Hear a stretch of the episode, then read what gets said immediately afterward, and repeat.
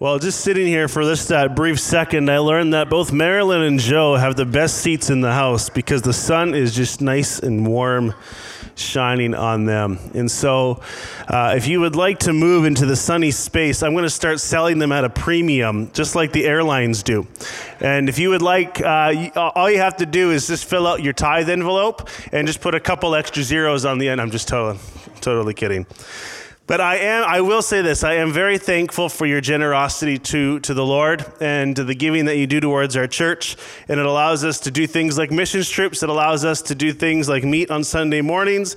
It allows us to uh, have the opportunity to hire a pastor, in this case myself, to uh, encourage you, to equip you, and to see uh, God use you in incredible ways. And I believe that God wants to use you more than you can even know, and as Ephesians says, more than you ask or imagine. And so so if you are wondering what God could possibly do with your life, I'm wondering the same thing too, because I've seen some of you at your worst. And I just got to tell you. Not too many people say amens on that one.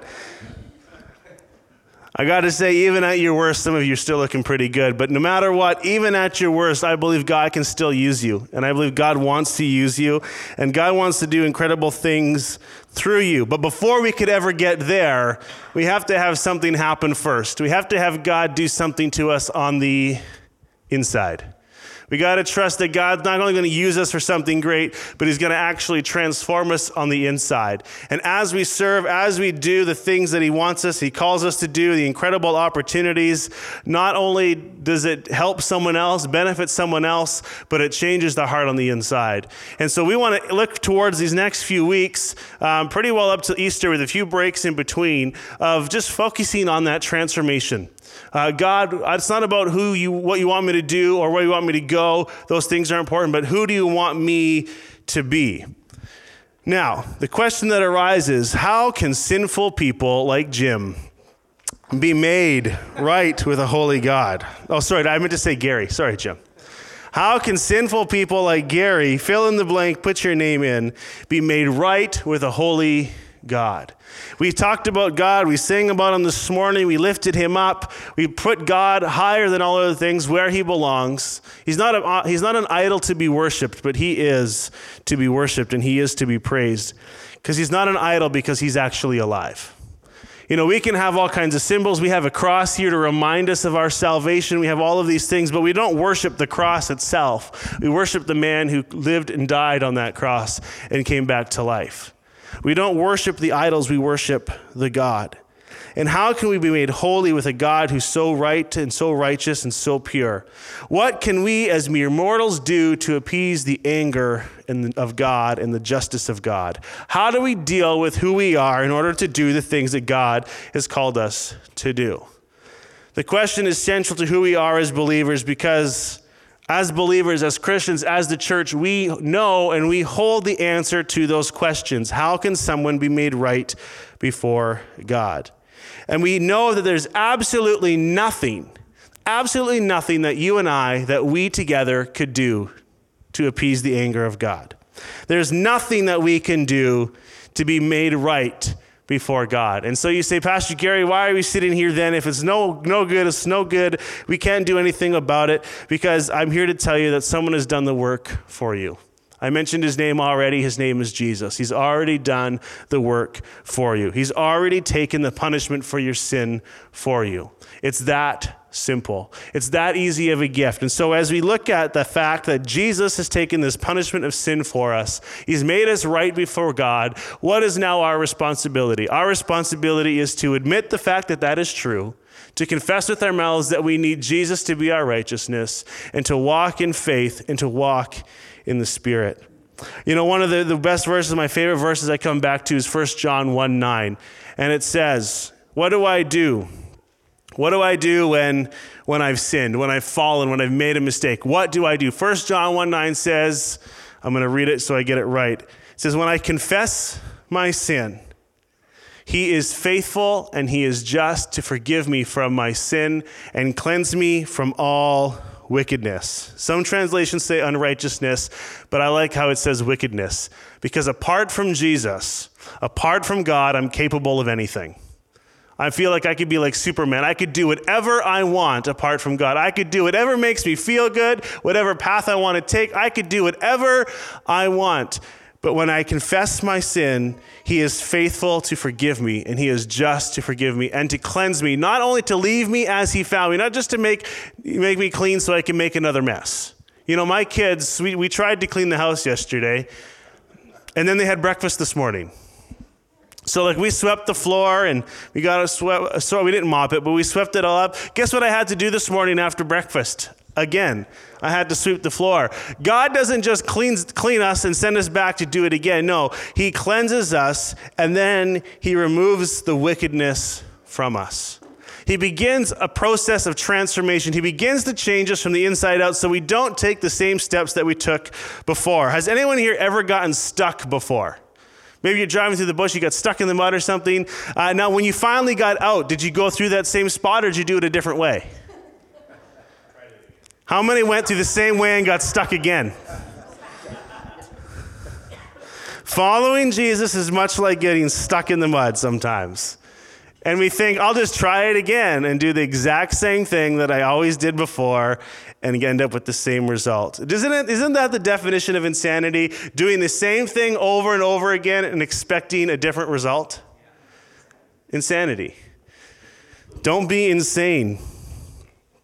He is faithful and just to forgive us, and He will cleanse you from all your wickedness. You don't have to go down the same path again. Paul says in Galatians 2:20, he says, you can turn to Galatians, we're going to spend some time in there, but he says in 2:20, I have been crucified with Christ. I no longer live, but Christ lives in me.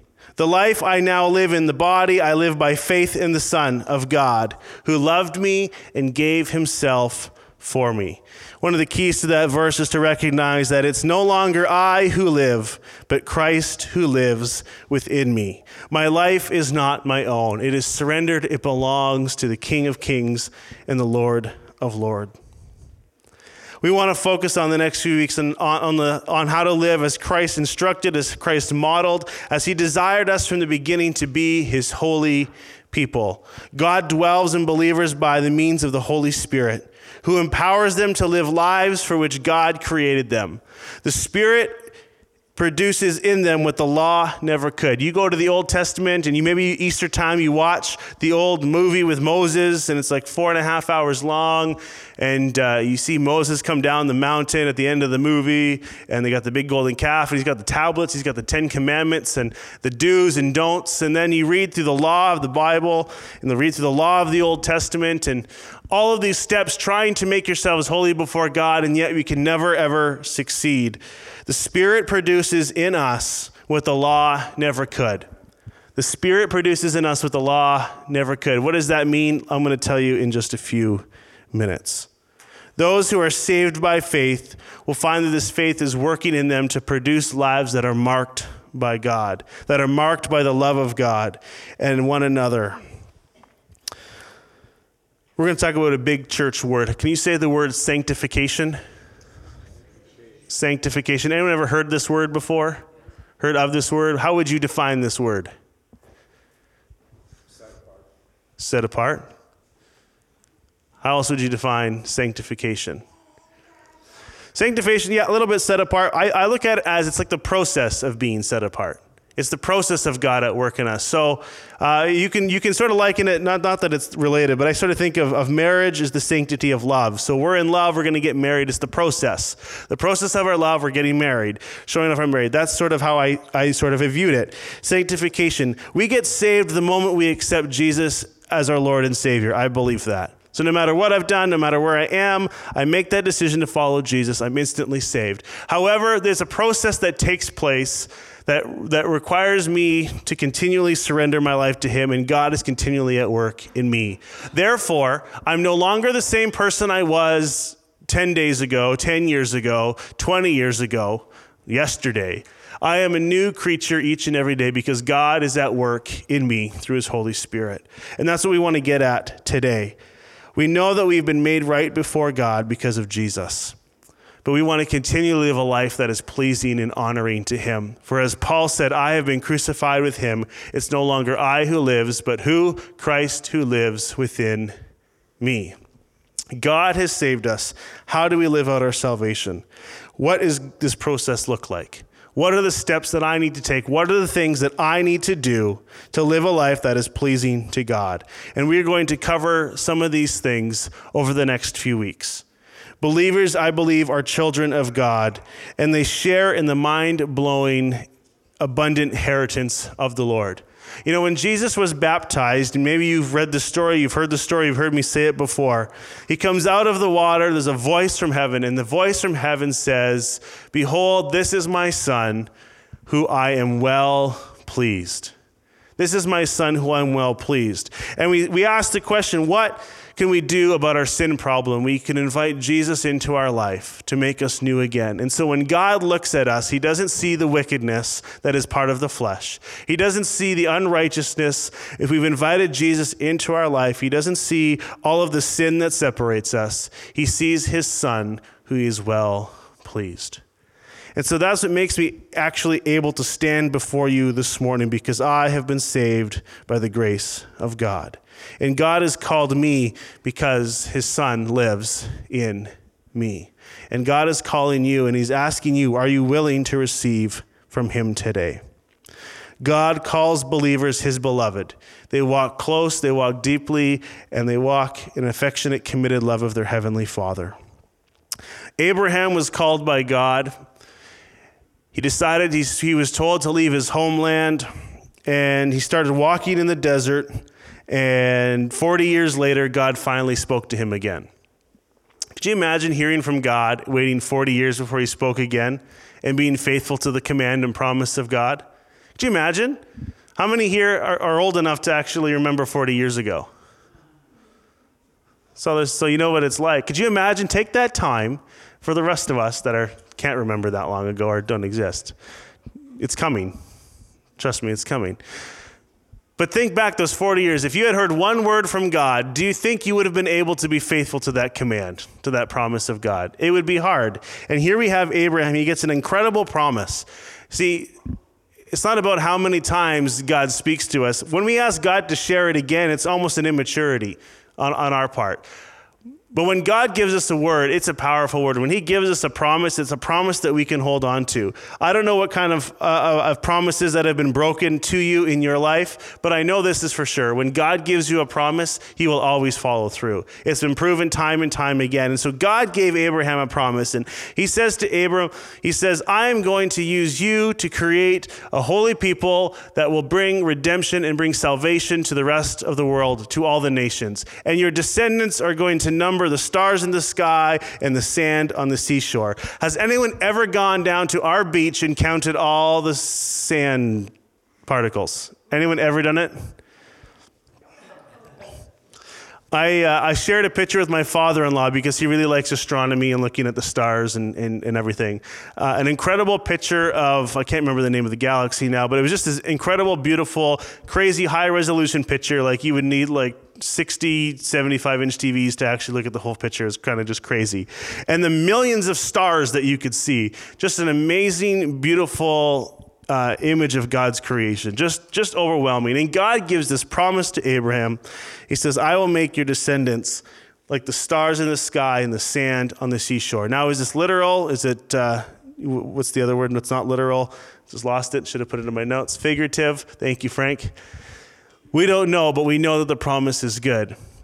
And today, as believers, we, we share in that promise with Abraham because we are a result of his faithfulness and we are a result of God's faithfulness. He was called by God and he was given a promise. He was given a seed. He said, Your seed would be like the numbers of the sand on the seashore. And, and do you know what happens to seed when it's planted? Typically, it grows right? It, it, grows. And so uh, you're still in Galatians. You can go over to Galatians chapter 3, 7 to 9. And this is what, this is, let's just read the whole thing. That sounds good. We're there anyway. We got the time. We got the word, the word, the word, the Bible. Galatians 3. Understand then that those who have faith are called children of Abraham. Scripture foresaw that God would justify the Gentiles by faith and announce the gospel in advance to Abraham. All nations will be blessed through you. So those who rely on faith are blessed along with Abraham, the man of faith. God planted the seeds thousands of years before today, before Paul ever wrote the letter to the Galatians. And Paul is speaking to the promise of God, revealing the faithfulness of God. And in a few, in a few short verses, if I could talk this morning, in a few short verses, we'll see the seed of Abraham and what God promised come to life in what we call the fruit of the Spirit. The fruit of the Spirit. As Christians begin to live their lives that are transformed more and more into the image of Christ, there are certain characteristics that begin to show in the life. There are certain elements to our faith that begin to come, come alive. And every time one of those elements comes alive, it's the birth of the seed that God promised Abraham. Every time one of these characteristics come alive and become real inside every one of us, it's a moment. It's a moment where, where the promise of Abraham is fulfilled yet again.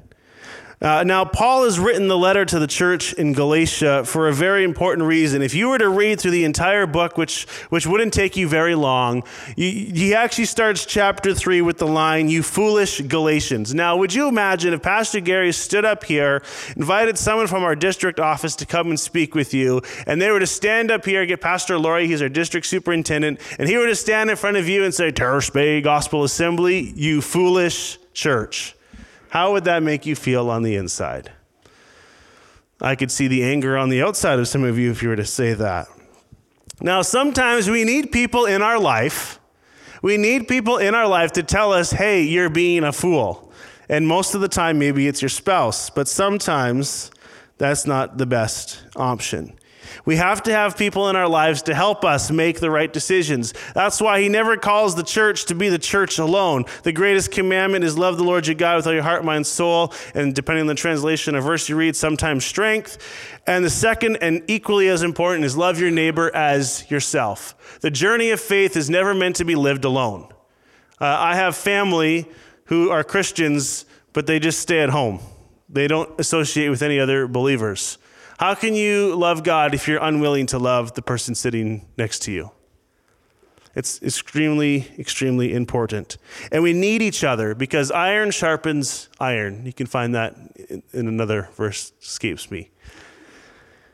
But we need each other. We need people to tell us, to correct us sometimes. We need each other to help push us forward on the straight and narrow road. And so Paul is writing this letter to the Galatians a church that he loves, he cares for, and, and he's writing to them because they have seen and been the result of what happens when you have someone that doesn't speak the truth begin teaching other people.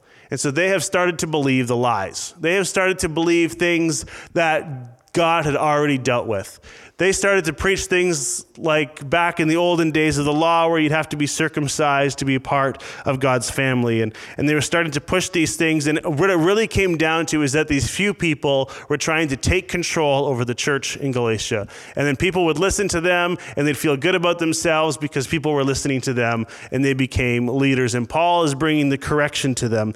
And he's saying, look, this is not the way it's supposed to be. This is the way that God desires for you to live. You foolish Galatians Galatians, you should know better than that.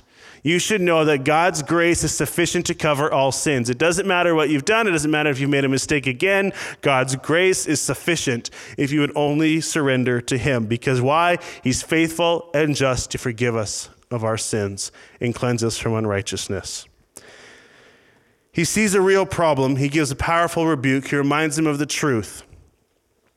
He's not telling them to do something different.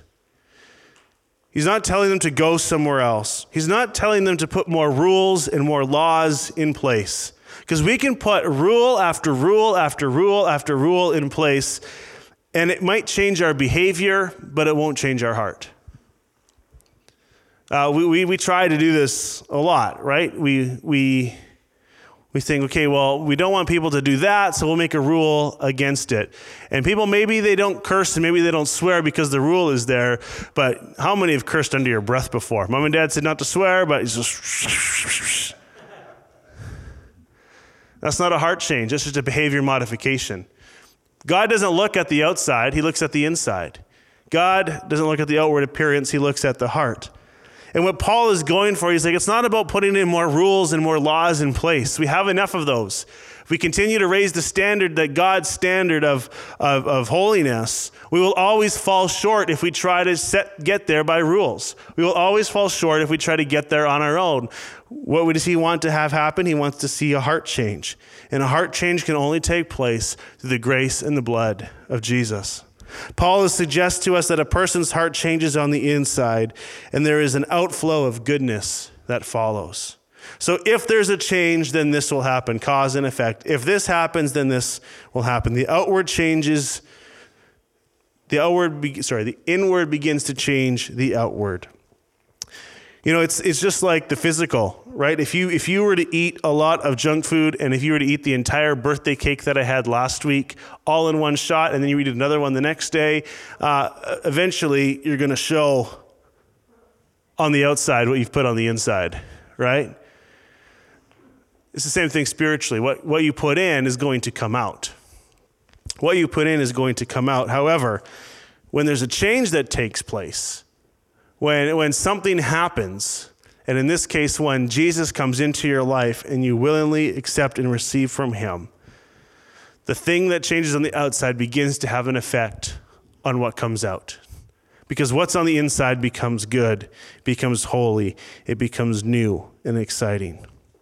So Paul gives them this list. He says, If your heart has truly changed, if God has really, really done a work in you, these are the things that will begin to show up in your life. And in this case, the spiritual is affecting the physical as well. And so he goes, over to Galatians chapter 5, and we'll read from 13 to 26 this morning.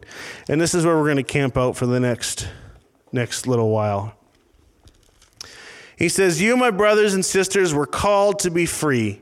Do not use your freedom to indulge the flesh, rather, serve one another humbly in love. For the entire law is fulfilled in keeping this one command love your neighbor as yourself.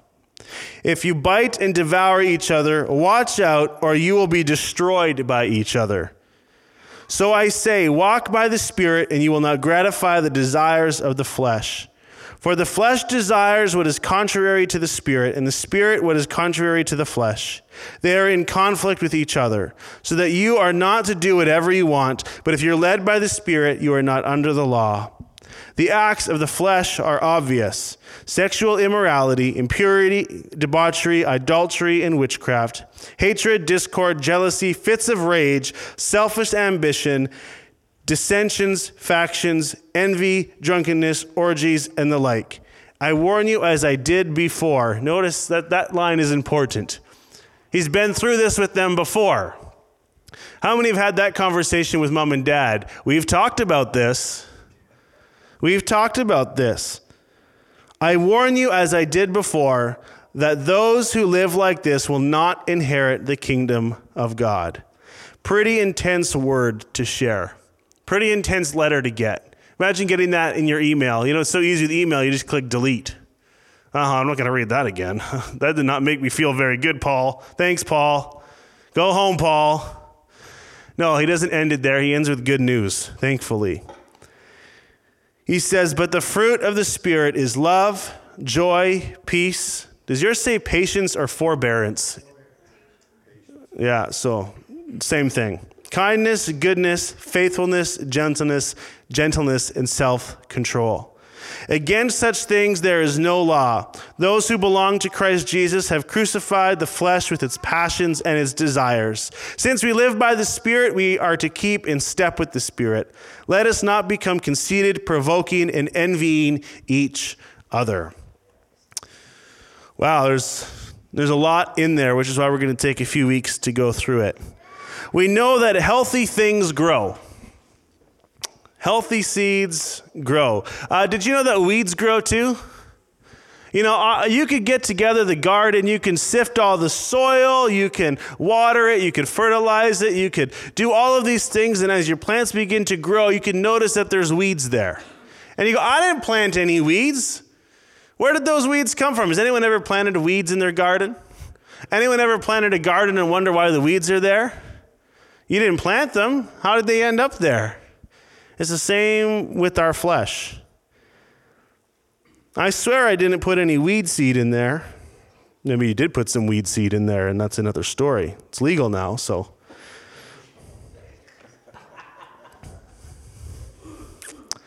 But it's the same thing with us.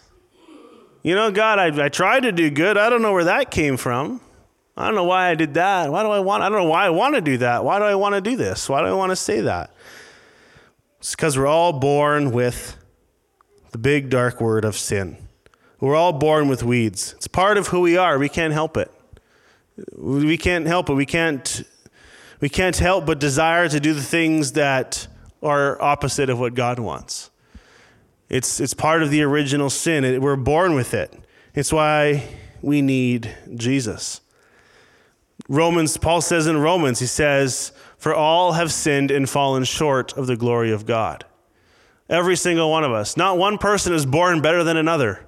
It doesn't matter doesn't matter where you were born, doesn't matter what country you're from, what nationality you are, what culture you are. Every single person is born with sin.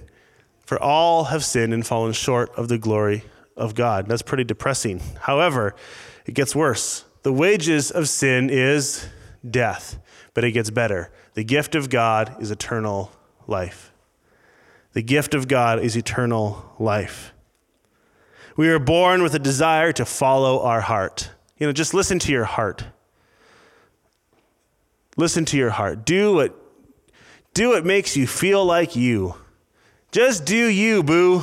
Okay? You know, all we're trying to say, we're just trying to make people feel a little bit better. We're trying to help people along, but the reality is is the heart can be deceived. Just like the garden, the weeds just show up. I didn't plant the weeds, they're just there. It's part of the problem that you have to deal with. I want to do right, I want to do good, I want to be a good person. I want other people to be a good person. I want there to be peace in the world, so on, so forth, but I just can't help it. I just want to do what I want to do when I want to do it. Have you noticed it's really easy to do that in our culture now? You want to watch a TV show? Go ahead, put it on Netflix. Oh, you, it's a cliffhanger. You want to see what happens next? I don't have to wait till next week. I don't have to wait till, you know, the summer is over and it's a summer break and I don't have to wait now. I can just watch the entire series all in one shot, instant. And I can I can get it all at one time. It's instant. However, following Jesus is totally different. Things happen quickly, but they happen over time. Jesus saves us instantly, but transformation takes time. It takes a long time to, to work through the desires of the flesh and to know the voice of the Spirit. God wants to change you. It's time for a heart transplant. God wants to change us. He wants to restore you, heal you, make you new again. Doesn't that sound like good news? Okay, here are my desires. I have these desires of my flesh to do the things that I want to do, but they're not pleasing to God. And yet, God wants to give me a heart transplant. He wants to give me something to live for. He actually wants to give me new life. That's good news. He wants to change me, restore me, make me new again. He gave Jesus so we could live. It's not about necessarily what God wants you to do, it's not about where God wants you to go, but rather it's who God wants you to be. You know, we talked last week about prayer, the week before we talked about vision, where we want to go. Those are all really good, this and that, but the reality is it's about who God wants us to be. And as we as we be who he calls us to be, he's going to tell us to go. And as we go, we're going to be the people he calls us to be. It's this endless cycle, this endless circle of getting closer and closer to God. It's this endless circle of transforming to become the image that God has desired us to be. The fruit tells us that God is more concerned with who we are than what we are doing. The very things that we just read in this list that you find on, on this thing here that I took off my wall at home love, joy, peace, patience, goodness, kindness, gentleness, faithfulness, self control. Those aren't really things that you do, it's who you become. It's not about what you do, it's who you become. Paul gave us this list of characteristics to help determine where we stand with God. He sort of gave us this checklist. You know, it's, it's just like the boss looking over your shoulder. Did you do this? Did you do that? Did you do that? Yep, yep, yep. It's going through the process. And, and notice how it says this is the fruit of the Spirit. These aren't the fruits. Okay, multiple of us are fruits, okay? Some of us are, but together it's, it's one. Not one is more important than the other, even though my fancy little sign here has love at the top. It's just really big. It's just a design thing. Uh, you can't have one without the other and walk in the Spirit of God. Uh, when we submit to the fruit of the Spirit, we submit to every single one. So I can have love, but I can't have patience. Um, you can't have patience. Okay, so you cannot be impatient in your home, especially in parents, you get this. You cannot be impatient in your home. And when you're impatient, there's not going to be a lot of peace in your home. It's just a fact. So Sunday mornings when I'm trying to get the kids in the van and dressed and get their ponies in their hair and and, everything else, it's just there's not a lot of patience, and so there's not a lot of peace. You can't have one of these things without the other. It's not fruits, it is fruit. You can't have peace but not patience. All of these things working together from the heart form the heart of a believer. All of these things working together form the heart of a believer. It takes effort, it takes work, it takes intentionality, it takes strategy, but it's worth it all in the end. Because in the end, we look like Jesus. In the end, God looks at us not, not only does he see his son, he sees us that have become just like his son. He transforms us into the way that he desired for us to look like from the beginning.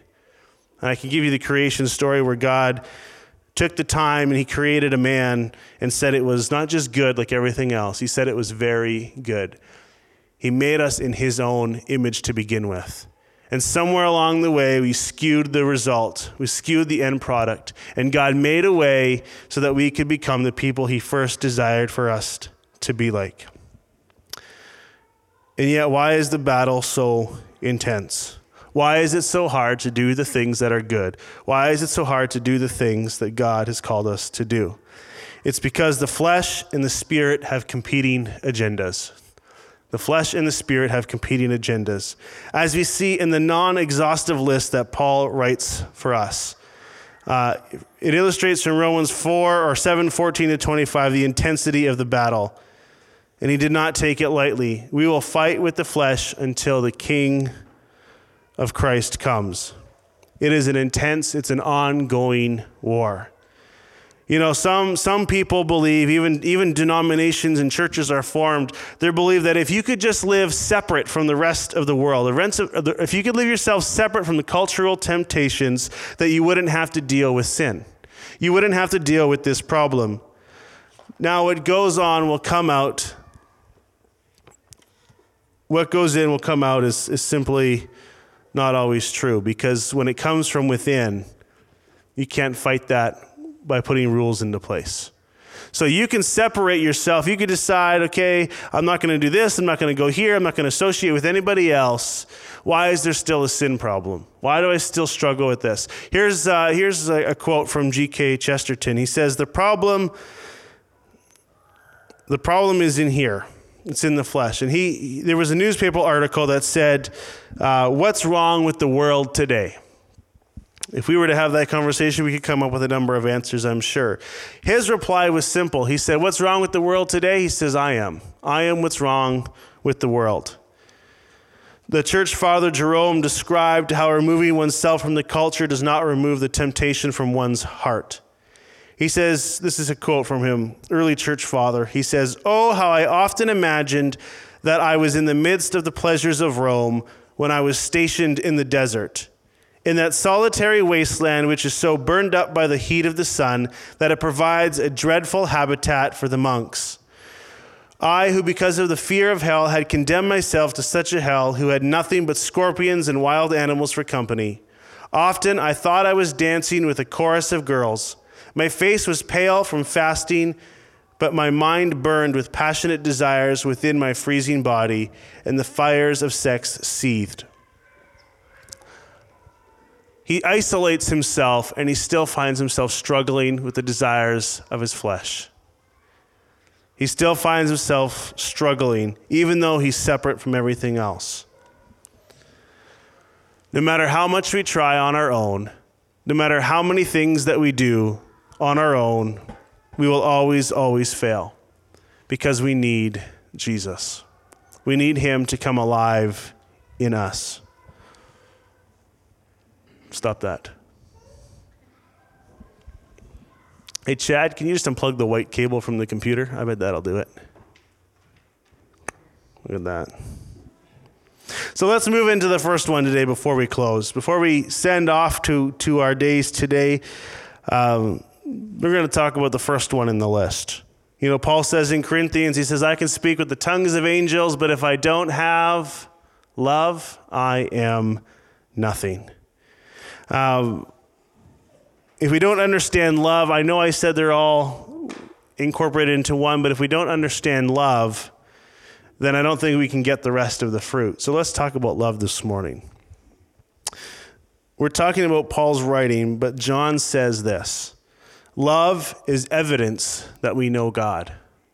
Love is evidence that we know God. You can find that in 1 John 4 7 to 8. We know that Paul has told us about love and the great things in 1 Corinthians 13. You can read that later, the greatest chapter about what love is. And in Romans, he says that the Spirit has poured his love into us, Romans 5 5. And Spirit led believers express a sincere love for others and express their love to God who first loved them. So, what's the opposite, uh, what's the opposite of love? Throw out some words to me today. Let's make this interactive. What's the opposite of love? Hate's a good one. That's a big one, the obvious one. What else would you say is an opposite to love? Or what's the opposite to God's love? Maybe that's a better question. Hate, fear. We don't really think of fear as an opposite, but if we're not in God's love, we're in, we, even, we even sang it in our song this morning. So the next question is how do we love? All right, so love is supposed to be there, and we could think of a few ways, but Matthew 22, 37 to 40 says this Jesus replied, Love the Lord your God with all your heart, with all your soul, with all your mind. This is the first and greatest commandment. And the second is like it love your neighbor as yourself. All the law and the prophets hang on these two commandments. So, how do we love God? Start with love. Let's start with three things. How do we love? We love God, we need to love ourselves, we need to love others. Love God. How do we love God? We love Him with our heart, we love Him with our soul, we love Him with our mind, and in some translations, we love Him with our strength. Heart seems, we talked about how deceitful the heart can be, but when we love God from our heart, it's like we're loving Him with our passion. I'm excited, I'm passionate. The things that I want are the things that God wants. The things that I do are the things that God does. I love God with my heart. I love God with my mind because I'm choosing to love God. I'm choosing to serve Him. I'm choosing to honor Him. I'm making a conscious decision to do the things that are pleasing to God. I love God with my heart, with my mind. I'm choosing to love God with my soul. That's loving Him from your innermost being to the core of who you really are, the part that God really begins to transform. He changes our heart, but He really does is He changes our inside. He changes us and be, makes us to be the people He's desired for us to be. And as He changes our heart, we begin to love God from our innermost being, from who we truly are, so that everything we do, everything that comes out of us as an outflow is honoring and pleasing to God in His sight. And then we love God, and some translations say in our strength. We love God with our actions. Everything that comes out of us, we can't help it. If we, the first three are covered, no matter what happens, no matter what we do, when we put our hands to work, we're doing it in service for God. Finally, love yourself. He's made you new again. He sees value in who you are. You know, He didn't create each and every one of us to be unique, to be formed in our mother's womb, to be special just so we could be thrown away and tossed away and not cared about. God cares for you. God actually actually likes you. God actually loves you so much that he gave Jesus for you. He loves you so much that he actually gave you hope. And so I think it's so easy, especially today, a lot of times we have a hard time loving ourselves to think that we're worthy. You're right. You know what? We're not worthy, but Jesus, you have made me worthy. Jesus, you have made me holy. You have made me worthy of your love, O oh God. So love yourself. Finally, love others. Jesus gets asked the question. You know, he, he says this verse love your neighbor as yourself. And so the people that are trying to trick him and say, hey, we're going to get you, Jesus, who's my neighbor?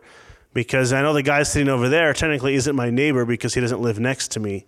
And Jesus answers the question with a story he, he, he begins to tell a story of the Good Samaritan. And if you've never read the story of the Good Samaritan, uh, if you want homework, that would be a good piece of homework for you to do today. But the story is simple. A man comes up from Samaria. He gets, or he gets, he's on a journey. He gets robbed. He gets beaten. He's left for dead. Two people walk by him. They ignore him. They, they keep on going. They, they actually cross the road and go on the other side of the road pretend they didn't see anything. And finally, the Samaritan comes along, and, and the Samaritan is someone that no one likes because he's a Samaritan. He's, he's unclean, he's, he's not a real Jew, all of these things. We can talk about this another time. He looks at this man and he doesn't care what the, what the culture says. He doesn't care what religion says. He doesn't care about what people say. He just sees someone that has a need, a desperate need. And he takes this man, he puts him on his horse or his donkey, he bandages him up, and he takes him to hotel. He, he leaves him at the hotel. He pays the man's bill and pays the guy that runs the inn. And he says, Take care of him, feed him, give him water, nurse him back to health. I'll be back in a few days to cover any expenses that you incurred along the way. But I want to see this man get well. Has no idea who he is. Complete stranger man slowly gets back and, and excuse me, gets better and healthier and, and stronger again. Samaritan comes back and pays whatever bills are paid, and, and, and finally the man realizes he's saved by someone that he thought he hated. So when God says, Love your neighbor, you ask the question, Who's my neighbor? It's whoever you see in need, it's whoever you see next to you. It's anyone who is a human that can breathe. They're worthy of your love. Sometimes it's easier to love a stranger than it is our enemy. Even the enemies are our neighbors. You know, it takes a lot. It takes a lot of grace on our part. It takes a lot of forgiveness to love our enemies, to love those who have hurt us, but they're people too, and God loves them just the same. We love others. When we learn to love, our world, believe it or not, does become a bit of a better place. Our lives become a bit of a better place. 1 John 4:18 says there is no fear in love, but perfect love drives out fear. Because fear has to do with punishment, and the one who fears is not made perfect in love. This morning ask the question, what must I do what must I change for me to love more? What must I do to assure myself that I am serving God? What must I do to allow His Spirit and not my flesh to run free? You know, last week I, I gave you the hint, I kind of gave it away. The first, the first step is, is to take the model that Jesus gave us and to pray. Pray to God the Father because He's holy, Pray for forgiveness. Pray for healing. Pray for provision. But prayer is not just a one time thing, it's not just a ritual, something that we do. It's actually a conversation that builds a relationship, it propels the relationship with God forward. I told you my story. Elizabeth and I, we dated. We were long distance. Could you imagine in that long distance relationship? Okay, we know we're in a relationship. I'm just going to call you once. Okay? I'm going to call you once and then we're going to get married in July. I'll talk to you then. I wouldn't be here today married with my wonderful kids if that was the case. Prayer is not just a one time thing. Take some time and spend that time with God. If you want Him to begin to transform your life, if you want Him to begin to transform you, to help you to love, to show you how to love, spend some time with the one that knows how to love more than anyone else ever will. Begin to read the stories of His salvation and His redemption because His love covers all. His love is greater than all other loves. When we look at the greatest symbol of love, the cross that sits behind me on the wall, it reminds us just how much that God loved us, that He sent His own Son for us. And if you're wondering how you should love someone else, just look at that example of sacrifice without expectations of return. You know, not everyone's going to love you back, but he doesn't say, don't love the people that love you back. He just says, love your neighbor. If they're breathing, love them. God, forgive me of my sins. If you confess, he is faithful and just to forgive us, and so triggers the beginning of transformation in our lives. When you're willing to give into God to serve him, he never leaves you the same. Doesn't that sound exciting to you? I say it really boringly, but isn't it so good to know that I don't have to be the same person that I once was? I don't have to be the person I was yesterday. You know, Monday's a great day because, you know, we're going to wake up, it's going to be the beginning of the week, we're going to have to go to work, whatever. But a new week offers a chance for a fresh start. You know, you can be in the middle of the week and God can give you the fresh start. It is so good knowing not only does God take me as I am, but He never leaves me the same. I pray that God would continue to transform you because as God transforms you, as God transforms me, He continues to transform our church, which in turn, as we love the world around us, our town becomes a little bit of a better. This is a great town. These are great communities, but they can be even better. They can be even better. And as God begins to transform this, He's going to he's going to use us to transform the world around us. In fact, He's sending us overseas to begin transforming the world over there as well. Rather, partner in the transformation that's already taking place. That's exciting. When I choose to serve God, the possibilities are simply endless. The adventure that He takes us on is just unbelievable. The places that we go, the things that we get to do, the lives and the miracles that we get to see happen because we surrender to the Spirit of God is just unbelievable. The fact that God would choose to use me. Does anyone else want to be used by God? Anyone else want to be transformed by God? That sounds pretty good to me. Let's pray. Heavenly Father, Today, I thank you so much for your goodness once again. I thank you, O God, for your faithfulness. I thank you that, Lord, we don't have to be the people we once were. And God, today, as we enter into this series, Lord, as we talk about the things that identify us as a believer, God, I pray that your love above all other else, all other things, O God, would be known in us that when people see us, as they see us walking down the street, they would just see a glow over our face, knowing that we have been changed by your love. God, may people experience your love through our work of our hands. May they know, oh God, that you are at work, that there's something special, that there's something happening here. And God, I pray that we would be willing to surrender to your will above our own. God, help us with the struggles of the flesh. Help us, Lord, as we take on this war, as we take on this challenge to do the things that you've called us to do. More importantly, help us be the people you've called us to be. Jesus, would you fill us with your Holy Spirit? Lord, that we would, we would certainly take on the image of Christ, that we would take on the loving image of God. Lord, I thank you for the hope that we have. Lord, for the hope that our world has. Would you use us in Jesus' name? Amen.